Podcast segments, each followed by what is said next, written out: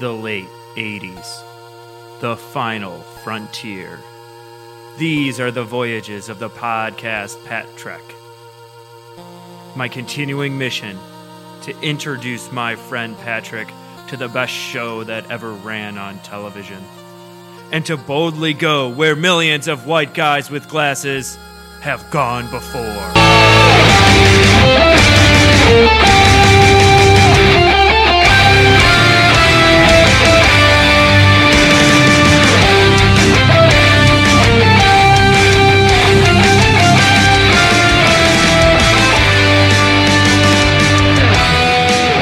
This is Pat Trek. It's a podcast where my friend Pat O'Rourke introduces me to Star Trek. Yeah. I'm Patrick Winiger. Yeah.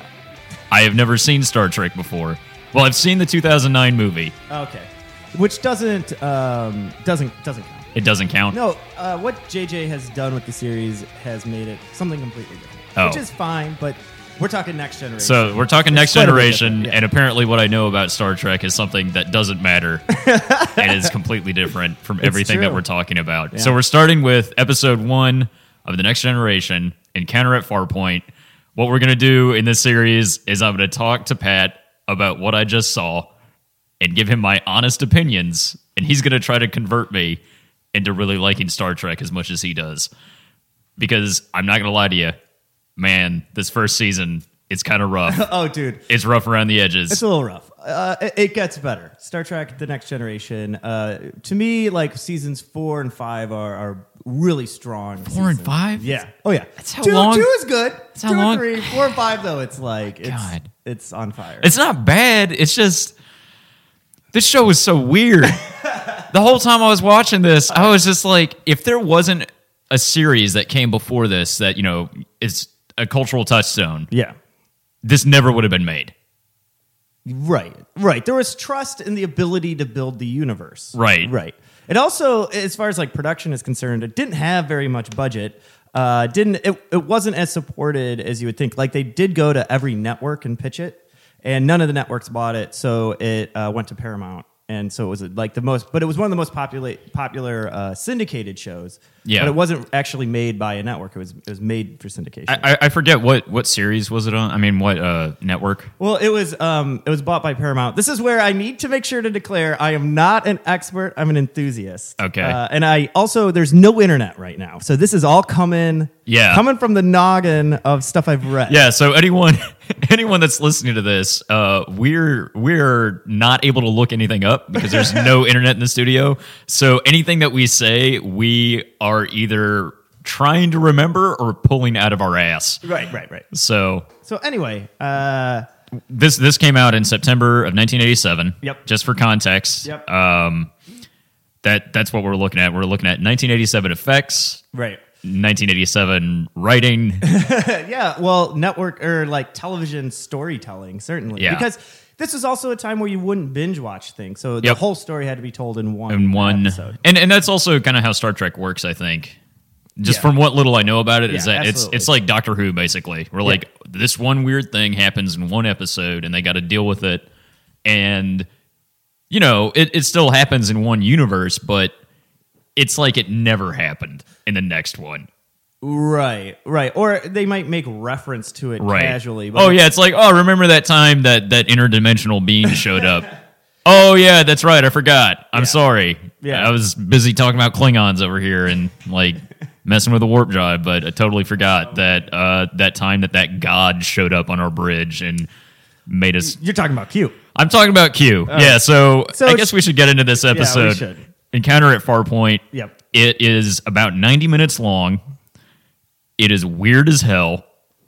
And I don't know. I got a lot of questions about it because, again, I've never seen Star Trek. Right.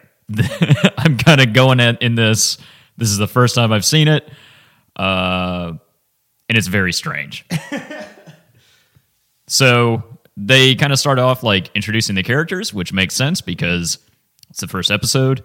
Um, and I guess that yeah, these people had never been seen before because this is what uh, forty years after the original series. Right, right.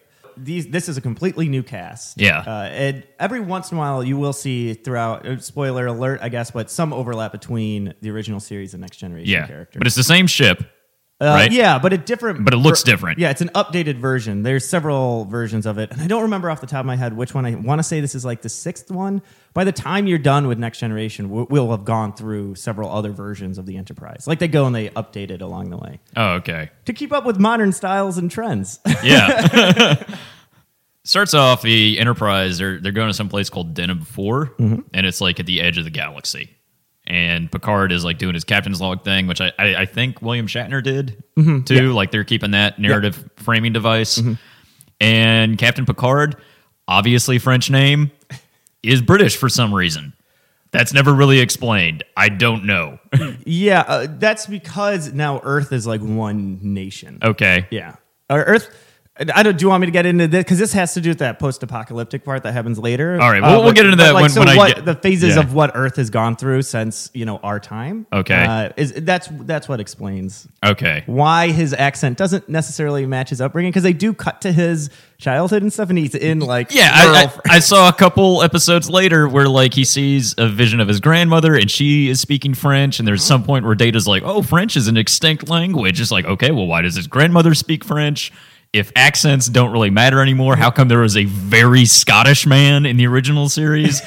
Apparently, Scotland, which is, let's be honest, not all that super different from England, they keep all that, you know, Scottish accent stuff and separate culture, but France is apparently not a thing anymore. I, I don't know. It makes no sense. Anyway, Captain Picard is Yeah. British. yeah.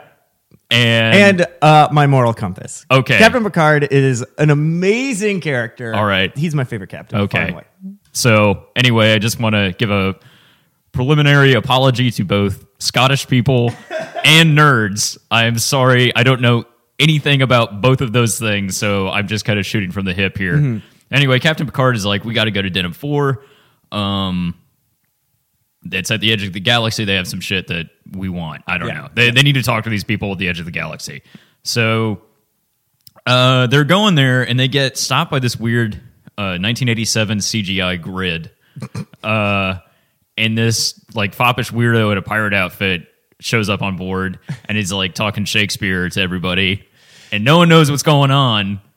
No, you see, because that's Q. That's Q. and so Q Q is part of this like uh, collective of beings that are omnipotent. They think that um, humans live for like a very short period of time. Yeah. Uh, so to him, uh, he was trying to communicate with Captain Picard the last time he checked in on what a captain was. So he was Okay. a captain of like a 1500s vessel. Oh. And then he updates himself at one Yeah, point. he updates himself to like a 50s guy and he talks about like killing World the War commies. II co- yeah. Well, see, he's going through American history. This All is right. what he. Th- these are the times he's checked in on Okay. humans. So this is what he knew. And so Picard's like, "Well, we haven't done that nonsense for a long time." Right, blah, right. blah, blah. And since World War Three. right, this is World War Three. Yeah, it was like a nucle- a huge nuclear war. Oh my god. Okay, Yeah. so anyway, he messes with people. He like puts a force field on the elevator, and uh, he's like, "Humans are basically animals. They're s- stupid. I hate them." Yeah. And Picard is arguing with him. And then Q changes into this dude that he looks like he's wearing a sleeping bag with like an Illuminati symbol on him. Right. And I'm pretty sure he like does a bump of coke. He like Yes. puts something in his nose. Yes.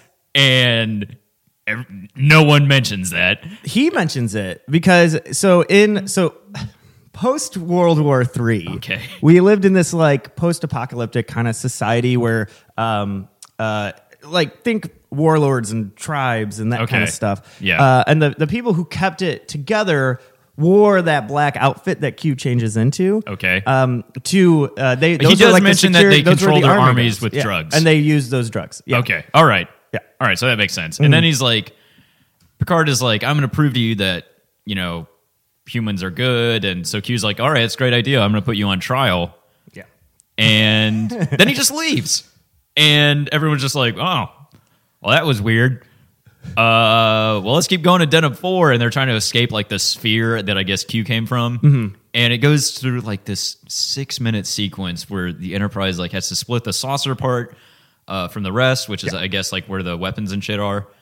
And it, I'm not going to lie to you, man, this part was awful. It was like six or eight minutes long. Wha- awful. It was so boring. They're showing off. Okay. 1987. Okay. They're showing off like this amazing new spacecraft and how it has like a battle section. They're showing you the ship and how the ship works. Okay, So, you so- have that for reference later. So you, the ship can divide into two parts because Right. there are like, that never happened in the original series. you know what? This is where I, I don't know. I'm not a big original series fan. Oh, you know? okay. I I don't think so. I know it's a big deal every time it happens in the next generation. They keep doing this oh yeah, dude. for like Yeah. six minutes. They're no, no. I like, mean- we're gonna separate the ship again. No, but it's it's one of their And it just- tactical things because then Okay. you have the one with the women and children that they got to defend, Right, and then you yeah. have the one that can shoot lasers and stuff. Okay. yeah, Well, anyway, it took forever, and it was it was pretty boring. And I think you were saying earlier uh, before we started the show that um, they had to make it ninety minutes. right. I, that was a request, I believe, from Paramount. So when they could sell it, like they could sell it in like a movie slot. Did they to ever do like, a that? Premiere. Yeah, it was like a big premiere around it. It, it was watched by like. Again, no internet here, but I want to say like uh, 17 million people. I or guess that something. would It be was a big deal. Like popular that'd be like release, yeah. Star Wars coming back Yeah, again. yeah, exactly. Uh, with like a new cast and stuff. A lot of people did expect it to fail. Oh, really? Right. Uh, Patrick uh, Stewart was saying on an interview on The Nerdist how he did it is because his agent's like, it's a six season contract, is what they signed. Yeah. But this show is not going to make it more than one season. So don't worry about it and just collect the payday, move to L- use this as your chance to move to LA because he was already Right. like an accomplished stage actor. Um, in London, the fact that it stayed around that long, then they're all locked Yeah, into it these ended up contracts. being like the defining moment of his career Right. and the careers of like all these other people oh that yeah, were in it. yeah. Um, I mean, if so you think about it, Professor X is John Luke Picard, just Right. in a in Yeah. a wheelchair. anyway, the Enterprise splits in half, whatever. Uh, but Q teleports them anyway to this weird like Thunderdome thing, which is the post-atomic horror we were talking about. Yeah. So the dudes in the sleeping bag show up. Uh, they're doing cocaine. They're like firing machine guns into the air. Uh, there's a bunch of people wearing rugs and stuff. Uh, Q comes out dressed like a cardinal or like a like Oxford University dean or Yeah, something. I, I don't know. I guess he's a judge. He's Yeah. like a judge in our future, their past Right. and he submits them to the type of justice that went on on Earth after the apocalypse. Yes. That so that's the whole point of this. He's just like, I'm going to use your own shitty justice system against you Right. to prove that you're bad. in a time where the justice system was pretty screwed up. Yeah, he he mentions that like the only ethos that they had was kill all the lawyers, Right. which is pretty messed up, but also kind of funny. Well, they were that- both quoting Shakespeare at the time, right? Isn't that? Yeah, Shakespeare? I- I think- yeah, I think, he's like to uh, quote Shakespeare, right. Yeah, he Who I mentioned- love has stood the test of time. I mean, Right, he has yeah. lasted a really long time at this point. Yeah, Uh, Q apparently knows all about it. Yes. So we learned some things in this part. Wait. Yeah, we do. Uh, Tasha Yar had a really bad childhood. She mentions like having did. to escape rape gangs and stuff. Yeah, her home planet is uh is not one to be messed with. They go to it a few times throughout the series. Wait, so there's humans on all these different planets, not just Earth? Yeah, there's humans on different planets, but there's also other humanoid creatures. We all have a common ancestor who explored the galaxy. Okay. See, I a had long questions time about ago. that too because Yeah. people on Denim 4, which we'll get into in a second, uh, look exactly like humans but are apparently. So Tasha Yar is a human, like from Earth human. I don't. I think she might. I don't know. Okay. I don't. I'm not sure. Uh, I think she, but she was definitely not raised on Earth. Right. Yeah, but she's like not an alien. I don't believe so. Okay. Again, no internet. Yeah, so I know, we and I can't look know this up. later because all the nerd friends of mine are screaming. But later, I know we meet her sister who who is not human. So I'm not. That's where I'm a little confused. But I don't know how, if they were just sisters coming up. This is what I wish I had. yeah, the if internet. they're like blood sisters or something. Yeah. Okay, 'cause her so sister shows up later. she loves the Federation, and you know she yells at Q. She's like, you know, these people save me. The Federation is great, and Picard is really trying to say, look, humans are pretty bad, or they were, but we, we've changed. You got to Yeah. believe us that we've changed. There, this fight breaks out, and Q basically lets him go, but he's like, I'm going to put you to the test, and they, they show it back on the battle bridge. Yep. We're 30 minutes into the show at this point. No one has gone to Denham 4. No. It has, like, the, the entire point that they mentioned at the beginning for this mission hasn't happened. We haven't even been there. So finally, and the, se- the second act starts at the beginning of the mission that they were supposed to be doing. Right. Why is this 90 minutes long? Why th- this is there are two separate storylines that have nothing to do with each other. Well, w- no, no, that's not true. They they no, They kind of tie it together at the end. they but take their time, but I don't want I don't want to spoil it until you get there. All right. Uh, but it makes sense. It's I mean, it's 1987 pacing, man. okay. A lot of still camera shots. Yeah, there the are. camera does not move there much are in 1987. and this is this is something that has like bothered me as i've been watching these few episodes there's a constant hum in the background the entire time Is there really? yeah if you watch anytime they're on the enterprise it's like in the background all Oh, right, the yeah. time which i get is like there's a lot of devices and stuff and it's very hard sci-fi where they have to explain it's not like star wars where like oh we need to warp we're just gonna go somewhere where ships are just things narrative devices that get you to other places with star trek it's like oh we're gonna show you exactly how the ship works Right. and it's very technical Yeah.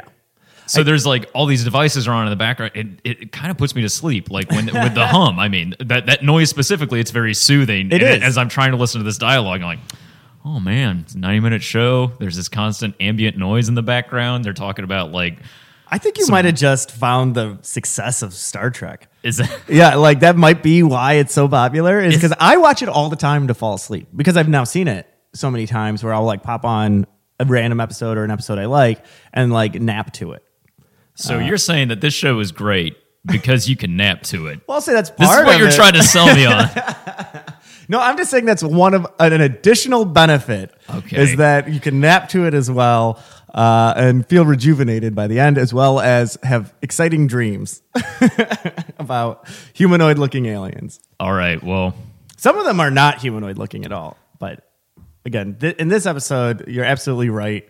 Everyone just looks like a human. Yeah. No matter what planet we're on. yeah. So speaking of, uh, so we end up on uh, Dunham Four. yeah. and Commander Riker, who I thought had a beard. I, I'd always thought he had a beard. I guess he doesn't in this episode. Not in season one. Okay. So he's talking to this guy named Cropler Zorn, uh, which is a dumbass name. I'm sorry. That name is dumb. He's talking to this alien who looks like a human named Groppler Zorn about how weird that's like, oh, the station is really cool, but like your whole city's made out of mud. Like, you know, how did that happen? And he asked for fruit or something, and he's like, oh, well, you know, you got bananas here. I'd really like an apple. And then an apple just appears out of nowhere. So Riker thinks that this is weird. and he then goes to like this future mall uh, is- that's somewhere on the station. And he meets uh, Dr. Crusher Yeah. and her son, who sucks. Oh, I hate Wesley. Uh, you are not alone oh, really? in that judgment. Yeah. Uh, he was a pretty debated character. early Okay. on. Well, anyway, they talk to each other about it. Um, you know, it's weird that there's all this stuff that we want that appears out of nowhere. Mm-hmm. So anything, any wish that they have appears out of nowhere. And then uh, Jordy LaForge, uh, who's the Yeah. guy from Reading Rainbow, uh, he summons Riker to the ship. Uh, Picard and Riker, like, they talk to each other. Picard fills them in on the Q scenario, and ship goes to that fucking eight minute sequence where it reattaches again. And Riker is like talking to Picard about how like I'm never gonna let you get in danger. You're gonna have to listen to me. You know, I'm your first mate, and you know you got to stay on the ship. You can't put yourself in danger. So they're setting up like this relationship where you know, I'm assuming Picard is going to be putting himself in danger for the rest of the series. Yeah, yes. yes. And That- that's a- Riker will not like that. no. Yeah. Uh, Riker will also be putting himself in danger quite a bit. Yeah. Uh, the, yeah. So- Riker's awesome, man. Yeah. Yeah, He Riker's seems been pretty great. cool. Yeah, he So- cleans up with the ladies. Uh, he's like- Okay. he's like because like Captain Kirk in the original series, from what I know, uh, was kind of the ladies' man. Yeah, he was. And Captain Picard isn't. Captain, He's very standoffish. yeah, he's noble good, and he just thinks about work all day. Yeah. you know that's Captain Picard. So uh, Riker is that kind of more um, suave of the two of them as far as like handling situations and looking cool. Yeah. So after that, uh, Jordy is talking to Crusher, and this whole scene is like a device so Jordy can explain how his vision works because he's blind, uh, but he has this visor that lets him like see Yeah. ultraviolet light and you know all this other stuff. Uh, and then Data is talking to this Mm-hmm. admiral who turns out to be Bones from the original series. I had to look this up because I I had only seen like one episode of the original series. I didn't know anything about it. And Bones is like this old Southern guy who says like I guess what would be construed as like racist comments in the future. Yep. Uh, he's like space racist against Vulcans and androids. Mm-hmm. Yeah. And Data's just like, oh, m- that's kind of messed up. And then Bones is like, treat the ship like a lady. Does he know he's talking to a robot? Like, it seems inappropriate because, like, I'm, I'm assuming Data could possibly have some kind of relationship with the ship if he was so inclined. And it- we just never see this guy again. And I guess this is a nod, be like, hey guys, we you this is also Star Trek. Yeah, And- exactly. That's they do that those little cameos and stuff uh, quite a bit throughout the series. They use that, that device all the time where there's like a, someone saying that because then all the uh, original series fans like let out a big cheer when they see him. Oh, really? But Mm-hmm. even though Bones is like, he's got to be like 120 years old at this Well, point. that's what right? Uh-huh. they, they say. Data says that like calls his birthday and says his age, and he's like, "Yep, I'm an old man. I've seen a lot." Uh, but How- so how many of these people are still surviving? Like at, at this point Well, in uh, the future, time travel isn't a, a theory. In Jesus Star Trek. Christ! No, are Star- people time traveling from the Oh. original series? Well, into yeah, the uh, next generation. There's all sorts of time travel. Fucking yeah. sucks. Yeah, what? No, it's Sorry, exciting. No, that's no. there's alternate dimensions. There's all sorts of things. So, but anyway, um, uh, there are several like cameos like that. Well, I will not be looking forward to them 'Cause that's. I mean, that's just obvious fan service. Oh, totally. I don't know. And it's great. Yeah, but I don't know anything about the original series. So if I'm watching this as like on its own, I'm being introduced to this guy for like this two minute scene that to me doesn't make any sense. He's just some old dude that says weird shit about Vulcans, who I also don't know what that is because, you know, assuming that I'm just watching Star Trek for the first Yeah. time, I'm like, okay, I guess you hate a thing named Vulcans. I Right. all right. Like I know Spock is a Vulcan just because of the cultural uh, references that Star Trek Right. created, but I've never actually seen Star Trek. I don't know why he hates Vulcans. I don't know why he hates androids, and I I'm assuming I'm never going to see him again. And I was no, just going, I don't think you really see him again. Uh, but it, it's funny. The reason they made that reference is because Data is like, as far as like a storytelling device, He's Spock. He's Spock. Yeah. So he's the one trying to understand like human emotion. So he's always commenting on like, how do you feel that way? What do you mean by that? Right? Like he's the mirror holding itself back Oh, on okay. human nature, and that's exactly what Spock was. All right, so Bones leaves. Uh, we go back to the bridge, and Q reappears on the view screen. This part actually made me laugh, uh, laugh out loud because Worf tries to shoot the screen, and Picard's like, "What the fuck are you So, doing?" so this is a really fun game to play. Yeah. Uh, watch how often Worf wants to do something and Picard stops him. yeah, Uh, it's it's like every episode Worf never gets to do what he wants to do, which is always a horrible decision. yeah. And it's just like, what did you like? He's got to know how this works, right? Right. Like he's from the future too. He knows what phasers are. He knows what the view screen is. Yeah. Like, what do you think this would accomplish other than just you're pissed at this dude? And first of all, do you think even shooting Q would work because he's basically like some kind of god? Yeah. So even if he wasn't just an image on a TV, like.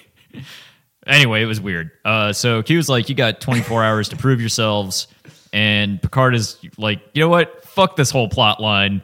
We got to finish the mission." He just ignores it. He's like, "Yeah, yeah, that's boring. Whatever. We got to do this far point thing." And so they, but they're one and the same. yeah, but he doesn't know that. we know that as the viewer. It's like, oh, that's probably going to be the mission they're on. He doesn't know like what he's asked, what Q is asking him to do. Right. So he's just, oh, we better do the thing that this episode is about. and so they go deal with the far point scenario. Yeah. Uh, Riker is like, man, Denim 4 is pretty weird. Like, they got this alien station. It's built out of all this weird shit that we know they don't have. And Troy comes up and gets into Riker's brain. And they Yeah. clearly know each other Yes. and had a relationship. And Picard either doesn't pick up on this or he says like the most inappropriate thing that he could possibly say because he's just like, oh, I prefer my officers to know each other's abilities, which, like, Oh, he knows. See, he's that's just the way he communicates. But he knows. yeah, but that's the weirdest thing that you could say if you know that these two people have had sex and they both worked for you. Uh, they'll continue to. Um, yeah, that relationship. They're the will they, won't they, are they, are they not of the of the show. Okay. They're the the love interests. And Mm-hmm. But Troy right- Troy can read people's minds basically. she can read emotion. So she's half betazoid. Betazoids are these like race of mind like telepaths. Uh, Okay. she's only half, so she she's less eccentric. They're super eccentric beings. You meet her mother later. Um, she's great. Uh, she's kind of like Q. Q later gets a lot better too. Q is a super eccentric personality who's always like trying to teach or he's doing stuff like this Yeah. to Captain uh, to Captain Picard, but just in a in a better way. But anyway, uh, He's a dungeon master. Exactly. Okay. Um, uh, but so betazoids are like super eccentric beings. Um, so it's, sometimes you see that out of Diana Troy. Uh, like she loves desserts, and you'll see like little character devices like that. Okay. Yeah. So they go to the station. They talk to Groppler Zorn, and I, I always think that this name is is Groppler a title or is that just like I'm, I'm not sure. okay? It's just weird because like I knew this guy in college, uh, and we called him Grappler. Uh, because he like on the first day he just asked if people wanted to wrestle, and so anytime I see Grappler Zorn, I'm just like, is that, what is this? Is this a nickname? Anyway, uh, he's really shifty, and they they keep trying to press him on like you know how Yeah, he's weird it is evasive. He that doesn't they, wanna answer anything. They have this space station, Yeah. and he just doesn't want to answer their questions. Troy senses something bad. She you know has that psychic ability, and she's like, I sense a deep loneliness or something, and. Groppler just acts even more shifty. I also love how she starts crying. Yeah. Because It's like, is this the first time you've read someone's mind? I know. It seems like Yeah. something that she would have to do all the time. Right, she'd be used to it. And again, later in the series, she's used to it all the time. But it, for some reason, this episode, this the pain is so great, it makes her cry and take like six minutes to Uh, say. that yeah. there's Okay. something I'm not, sad. all right. So I, that's the other thing I wanted to say. This You could tell a lot of padding this in sucks. this episode. All right. like Sucks. no, it's so over the top, and it's just Yeah. like, oh my god, Well, you're not get gonna it get over away- with. You're Like, not going to get away with the over the top aspects of the show. So, Yeah.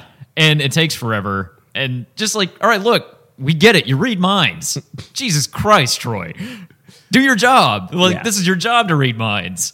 So when we talked about this beforehand, you commented on her outfit, right? Yeah, yeah. Like, why does she have Well, if you notice, there are several different versions of the uniform. Like at a certain point, Captain Card changes his as well. Yeah. Uh, she changes hers, I believe, in the series three times and a couple times in the movies. Yeah. Uh, so uh, a, a woman wearing a, a dress is not uncommon in the Star Trek universe. Even in that episode, Yeah. you see a man walking around. In a I did dress. see that. So it's just like it's one of the things. So uh, yeah, because she's also a betazoid. Again, back to that. So she's a little more eccentric. So she would dress a little like in a dress or something. uh, yeah, I, I did notice that about the uniforms. Uh, You actually see a couple guys uh, in in the dress. Yeah. I actually Uh, think it's the same guy. I Oh, think it it's might the same be. extra walking by in two different locations. Well, actually, actually, I think that's kind of cool because we're what Gene Roddenberry I know was trying to do is just like, oh, this is a future where uh, racial differences, Right. gender differences don't matter. Yes, exactly. So it would make sense to see at least a couple guys in a dress right, because they would Star Trek Future they wouldn't give a shit about that. Right, it's would about be the a fashion choice. normal. Yeah. even their formal attire, you'll, you'll see them in their formal uniforms, and they kind of look like dresses. Oh, okay. Yeah. So, uh, anyway, Riker is like we're back on the ship again. Riker's like messing around on the holodeck, which is I guess is this thing that it's a narrative device to get you off the ship, yeah, basically. dude. In season six, they do a really great holodeck episode Okay. teaser. Uh, if, if we're still doing this podcast by, By season six. uh, like twenty five or whatever episodes a season, Jesus. but very very good one. All right, so he runs into Data, and Data's trying to whistle. He can't. Riker teaches him to whistle, I guess. Uh, and they like talk about how Data's an android. He wants to be a human, and Yeah. Riker is like uncomfortable with androids. Which again, I is that like racist in this future? Because do they have androids just as not a thing? like data so data's Okay. pretty unique there's a couple brothers he's got a brother lore um, he's got another brother in one of the movies i don't remember his name but they uh, there's not a lot of them running around because he's basically made by my mad scientist uh, who's who's What? like experimenting yeah is he like Mega Man? kind of i don't want to so this i want to be careful of because this is super spoiler territory Oh, later. okay, all right. But, well, I, I guess uh, I'll find out. But yeah, he has like his creator uh, is is has made a few versions of him, but he was pretty much alone on this like uh, planet doing it. Oh well. Anyway, Data wants to be human, and then Wesley shows up and you know falls into some water. Which is so funny. So I know I, I love Star Trek. Okay. But why does that why does Data rush in to save him from the river? It's a fake river. Yeah. So it's like, oh, he's in the water now. We gotta go save the guy. It's like you could go like, Can you die on the holodeck? Like no, you can get hurt. People get hurt and break arms, but you, arms get repaired like so fast it doesn't Yeah. matter. So they play games and stuff where people like break bones. But uh he's not really gonna go and drown somewhere. You could just Yeah. go like holodeck off. Well, I think it was just a narrative device to have Data like lift him up with one arm, and it's Sure. like, oh, Data's super strong Yeah. too, and She is. yeah. So At one point, Data flies through space from one spaceship to another. It's fucking, it's rad. Spoiler. anyway, Wesley's like bumbling around, and then later, Wesley is of course some kind of super genius, and he's like talking to his mom about it, like, oh, I want to go to the bridge, and she's like, oh, okay, even though this is a terrible idea because this is a military vessel, right? Like they have torpedoes and phasers and stuff on it. Yes. and this kid's like wanting to go grab the steering wheel.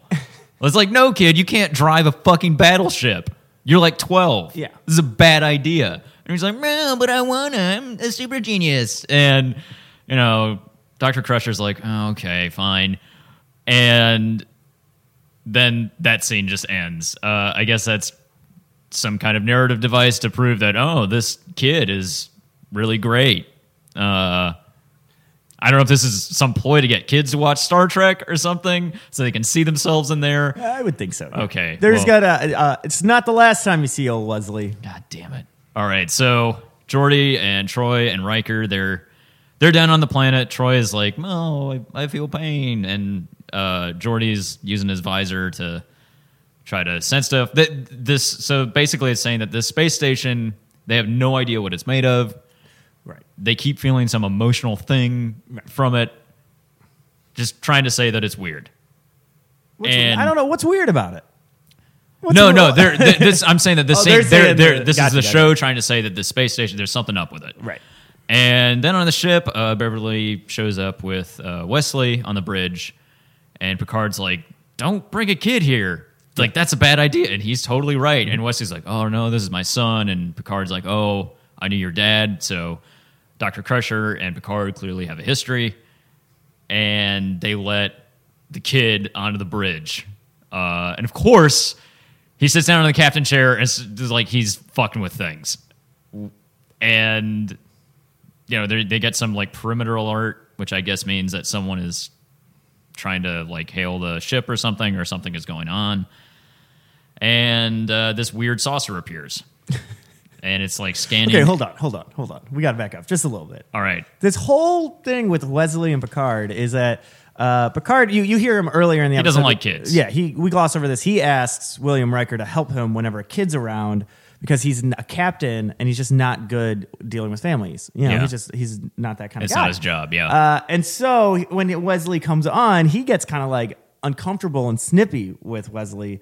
As he before- should be, because Yeah. it's a child on a battleship bridge, basically. Right, but his father was this amazing guy. You- We'll learn more. Oh, about wait, his yeah, because father. I, I don't, I don't know this. Yeah, Uh, when he yells at Wesley on the bridge, as he should have done. it's it's the start of this uh, uh, relationship This that we're going to fatherly see grow relationship. between the two of them because Picard was wrong for yelling at No, him he because wasn't. something was actually No, coming. no, he wasn't. Well, yeah, It's Well, not Wesley's- Oh. Beverly thought so. Okay, yeah, I know, but she was wrong because Yeah, you can't. she didn't don't just bring bring her- a little kid onto like this military vessel. He, I don't even know why he's on the ship in the Okay. first place. Why He- are children on this ship? Because it's an exploratory mission. It's But not it a has war like mission. weapons and stuff on it. Like, Well, right, because you don't know what you're going to encounter when you're deep in space. okay, It's they're they're meant for defense, not aggression. They have their they have their primary directive. Prime directive. Prime excuse me. directive. All right, all right. It prohibits Starfleet personnel from interfering with the internal development of alien civilizations. but they do that all the time. They do that in this episode. All right, so no, all but right. that's that's when because they reached out. They were talking about having a treaty and a partnership. Okay, together. well- that's not the internal operation. Anyway, speaking of that, Data and Riker, they're both on Denim 4. Um, and uh, Troy and Jordy come back uh, to the ship. The saucer is like shooting shit at the planet, right. and it's blowing up the city. Uh, I forget the the they're called Bandy. Like so, they're they're hitting the Bandy city and uh, and blowing it up. Uh, Riker and Data then go like this is the weird part. This is what I was talking about. Picard is like, "Hey, Riker, do you want to violate the Prime Directive?" And Riker's like, "Yeah, sure." And they're like, "Okay, let's go kidnap this Zorn guy." so they go try to kidnap him, and he just disappears uh, when he tries to explain what's going on. Like he gets beamed up somewhere.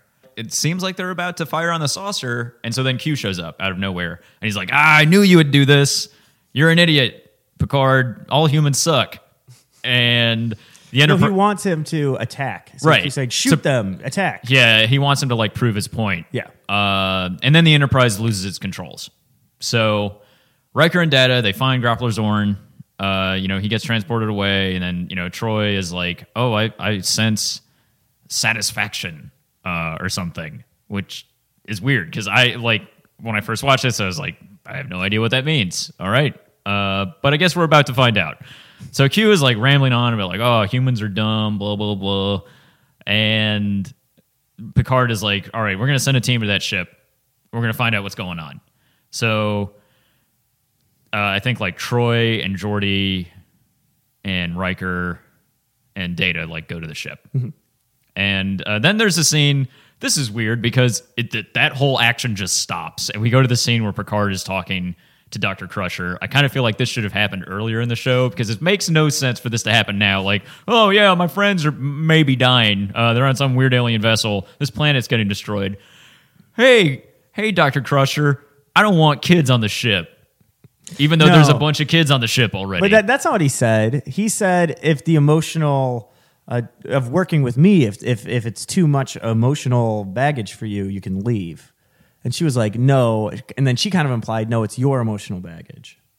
That's Okay. that's what that conversation was about. it just it feels weird for this conversation to happen at this point. In the Okay, story. yeah, no, I I agree. There's a bunch of other stuff There's a going little, on. there's a little fat in this episode, certainly. Um, but it- we're get- we're setting up backstory for the Picard Crusher thing because he also says, "I hope we can be friends," and she says, "I, I very well believe we will be." Well, yeah, but uh, I, And then they get they drink Earl Grey tea together often later in the show. yeah, but I, am just saying, I have no problem with this scene. It just feels weird that it's placed here when this planet is getting destroyed and they have to deal with it. yeah, yeah, but they're.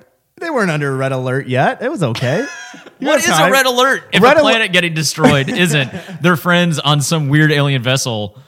No, I mean, a red alert is like if the ship was getting shot at.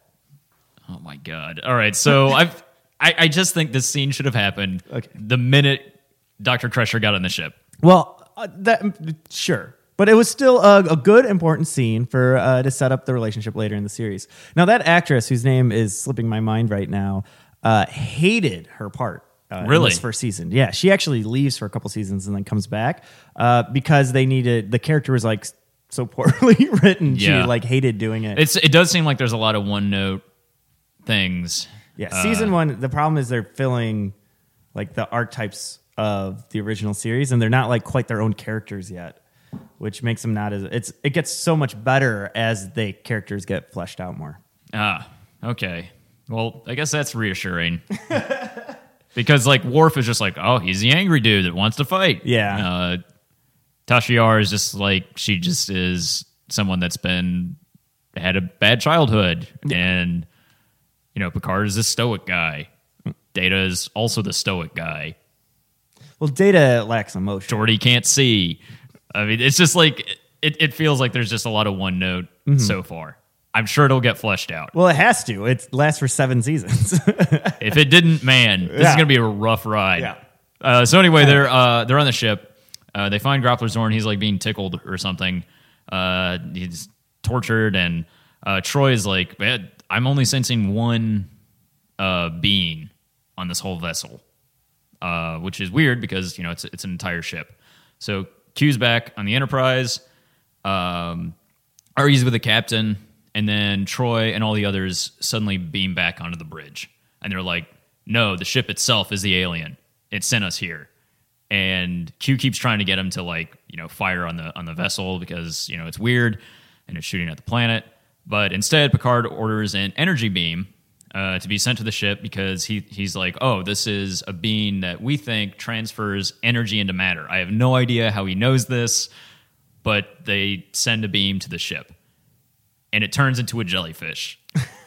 What the fuck no, is okay. going on? All right, we did, this is again like a let's back up for a Okay. minute. The way you're summarizing it, yeah, absolutely. What they do is they discover it's not a spaceship, but it's a living being, and then once they make this discovery, the being reveals its like true self, which happens to look a little bit like a jellyfish. Yeah, but how do sure. they know that Because it's like energy a would- space jellyfish. How did they know that energy would do this? Ah, I don't know? Have they that- encountered this situation before? Or like, oh yeah, yeah, you just got to shoot an energy beam at it; it'll turn into a jellyfish. Like this is a normal thing that happens to them. No, but they knew it consumed energy, and so they fired the energy beam because once it saw us firing or the us, I put myself on the Enterprise. Okay, yeah. Um, no, but once you see the Enterprise like feeding it and understanding what it's trying to accomplish, it it then like reveals its true identity. Okay, well, anyway, uh, I, I feel like every time I like pr- uh, give it some color, you're like, I that still makes no sense. it, it to makes me. no sense to me because like I, I've never seen this before, so I have almost no Yeah. context, um, other than the 2009 Star Trek movie, which apparently has nothing to do with this. Which is a lot different. Okay. Uh, all I'm seeing is a beam of energy turning a, s- a flying saucer into a jellyfish. I and I don't know like how they would have known to do this. I kind of feel like at this point they're like, Because they knew it "Wow, converted. fuck, it's almost 90 minutes. Better end this whole both of these storylines. no, because they knew it consumed energy. okay, I'll take your word for it. And then they learn that they reveal that at one point. I think uh, Jordy is like, it's taking this energy and swallowing it at mass amounts, and so then they fed it energy beams. oh, okay. So they just decided to feed this thing that's Yeah. firing on the planet. Well, because they figured out. uh, Have you said this yet? They figured out it, it's a lover was what the space. Base I, I think they was. find this out after though. No, they they already knew. Oh, okay. Yeah, you're right. Yeah. No, they knew that. Uh, Because yeah, because And there Zorn was is two on, different beings. Zorn is on the ship, and he's like not giving him an answer, Yeah. and they're like, "Oh no, you captured its mate." yep. Um, and then they blast the energy beam. so then they shoot the energy beam. Okay, so they realize now that- it makes complete sense. yeah, kinda. They they realize the space station is also a jellyfish, Right. And they shoot energy down to that. It turns into a jellyfish. Uh, it goes off into the sky, and it's like holding hands with the other jellyfish. And so, like Picard solved the puzzle or whatever. Q is pissed, and he's like, "Ah, I'll I'll get you later," and disappears. And he's I love that when he leaves, he says, "I only leave because it suits me to do so." Right. Well, because Picard's yelling at him, "Leave! Get off my ship!" Yeah. And- Such a badass response. That's the first time you see Q actually start acting like Q. That's what's so weird about this episode to me is like Q is such a different character yeah. in the sh- in the actual show, and he's awesome. He's kind of like this, uh, I don't know, kind of like arrogant uh, antagonist to Picard. He's like the exact opposite of Picard. yeah. Uh, and they have this like really cool chemistry and relationship. But in this episode, he's not. You know when he puts on like the red suit at Right. the very end, he's in that like every time we see him. Going He's in a forward, Starfleet he uniform? Looks like that is like how we see him. Huh. Well, so he just like teleports off. Yeah, now he's uh, gone. to like some other dimension uh, or or something. Continuum. yeah, and Riker and Picard then have this moment where it's just like, oh, I hope all of our other missions aren't that. And then Picard's like, no, they're usually much more interesting. I guess setting up that this is going to be like, oh, this is the episodic thing. There's going to be a totally different scenario in the next Yeah. episode that they'll deal with and probably forget about. and then he ends it on this really cheesy line where he just like leans forward. he's just like, let's see what's out there, which is a weird, Yeah. weird Uh, note to end it on. yeah, It agreed. Just kind of Hey, it's setting it up. There's going to be many more adventures to come. Is that trying to like reassure the audience in 1987 that like, hey guys, we're really gonna try hard not to get canceled? Yep, I would think so. well, yeah, it's a pilot. You know, uh, Yeah. they're trying to get they're they're hooking you in to tell you there's going to be different wacky adventures like this every time. All right, They're great, man. I mean, it's kind of each one. They all follow a very similar structure to this. okay. Yeah. So I know that I focus on a lot of negatives. Yeah. What was your favorite part of the, But- of the episode? Um,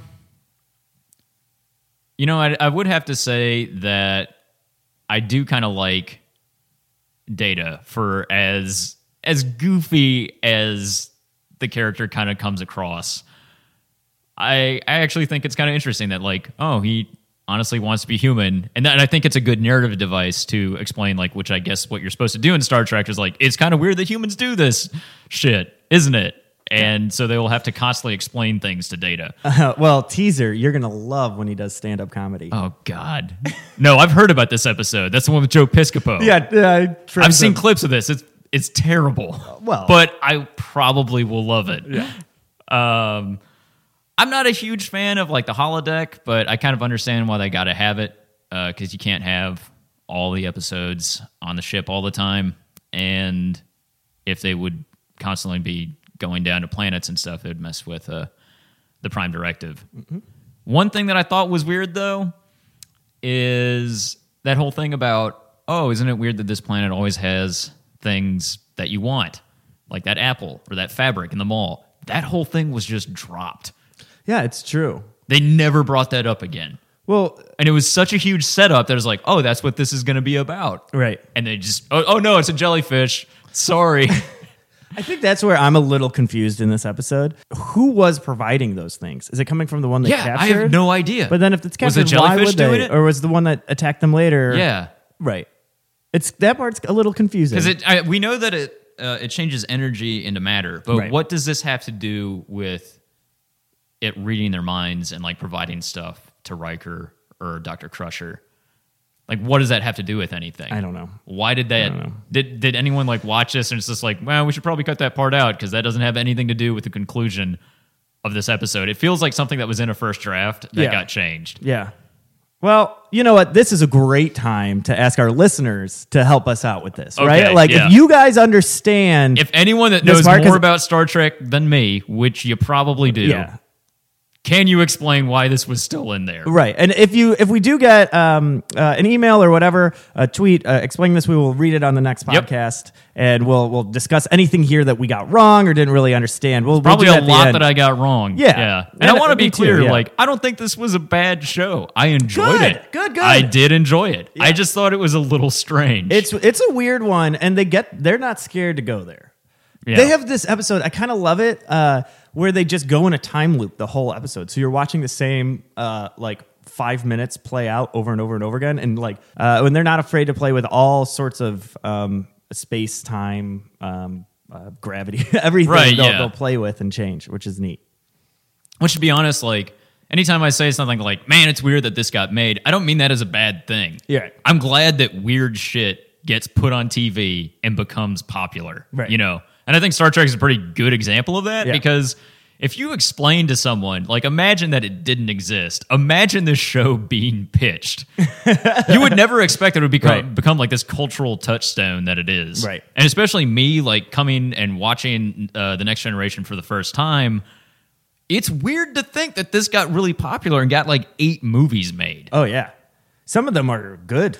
Some of them are not. I've very heard good. some of them are really bad. Yeah. Well, the last one, Nemesis, uh, uh, left a little to be desired, I would say. Um, uh, the same guy who plays um, Bane in uh, Batman, Tom Hardy. Tom Hardy. Tom Hardy is the He was bad in guy Nemesis? in Nemesis. didn't know Yeah, which is that. kind of cool. And he's he's the clone of John Luke Picard. Whoa. Well, But that's the very last thing they've made in this series. So big teaser when we get to that in seven years seven from years. now. Yeah. well, Well, cool. yeah. Um, so I, I'm. I'm not entirely sure how this got made, Mm-hmm. but I'm glad it did. yeah. I thought it was okay. There there were a couple like rough edges, Of course. and it was very strange. But I don't know. I thought I thought it was all right. I'd give it a B. You give it a B? Yeah. Uh, for me, on my, I give it. I I set it to stun. It's a You stun. set it to episode. stun? Is that how we're doing this? Yeah, I'm gonna set it. Yeah, if it's a good one, it's set to kill. all right. Okay. But see, I have no idea what the settings are Oh. on the phasers, so I know Most of the stun. time- most of the time, they're set on stun. Okay. Uh, that's so people don't die. But every once in a while, in like really tense sin- situations, it's like set to kill. Okay. All right. So we'll say it's set to stun. This one was a set to stun episode. Yeah. all right. If, well, is there anything below stun? Uh, I, you don't even take the phaser out. Oh wow. Okay. Just leave it in the Uh. holster. okay. Yeah. Well, I guess I can I can agree with that. It wasn't great. Yeah. It was okay. There's a couple leave it in the holsters in season one. okay. though. Yeah. I think we might be getting up to that one, maybe the next one. Right. Uh, well, I'm excited for the next one. This is really uh, a great idea, Patrick. All right, I want to thanks. show you something. I save this till the end of the episode, um, but I'm going to try to wear this same shirt every The Star Trek Enterprise shirt. every time we do this podcast. I'm going to be doing it in a semantic drawing of the Enterprise. Oh, I'm, su- I'm sure uh, the listeners who cannot see this really appreciate Oh, that. they love it. They love it. This is like my joke for you. Okay. Yeah. Well, I appreciate it. And uh, thanks for, I guess, agreeing to get me into this. Uh, Oh, very- yeah, man. Welcome, very, dude. very impassioned fandom Yeah. that I know nothing about. Well, I was like making all these jokes to you. Like we've played uh, uh, tabletop role playing games Yeah. together. We've done a lot of stuff. So I just casually threw around a bunch of Star Trek references. And, And I, I like, I know what the references are, but I've never actually like seen it. yeah. So- Well, now you'll see all of them, and I'll go through. I pretty much just finished rewatching all of Next Generation, and it's so God. funny that I'm going back to do it again. This is not a thing that is like conducive to binge watching. No, so it- that, that's that's quite a feat. I've watched like six in a row sometimes on like a Sunday or something. Dang. Yeah. Well, it's just it's just rolling. They're great. Yeah, they're great to go to sleep to, as you said. Yeah. Well, anything else we got to do before we get out of here? Uh, no. Uh, but I would like to say that if anyone listening is like super into Star Trek, Yeah. and would like to yell at me uh, for not knowing what the hell I'm talking about, but still having very strong opinions about it, feel free. Uh, that's what this is all about. Exactly. That's that's a great a great point. Really, what we want to do is be able to talk about these episodes with everybody. So uh, you can yell at me at Pat likes to tweet. That's an easy place to yell at me. Yep. Uh, you can yell at me at Patrick Winiger, uh, just one word on Twitter. Yeah. Uh, and I think that's it, right? Yep. Yep. Check out Peaches and Hot Sauce. Uh, thanks for listening. Uh, let's boldly go where no one's gone before. Yeah. I, I- y- let's see what's out there. Okay, I love that. Let's see what's out I- there. does he only say that once? he does. Okay. Uh, he does say make it so. Let's end on that. All right. Yeah. All right. Make it so. All right. Peaches. Hot sauce. Peaches.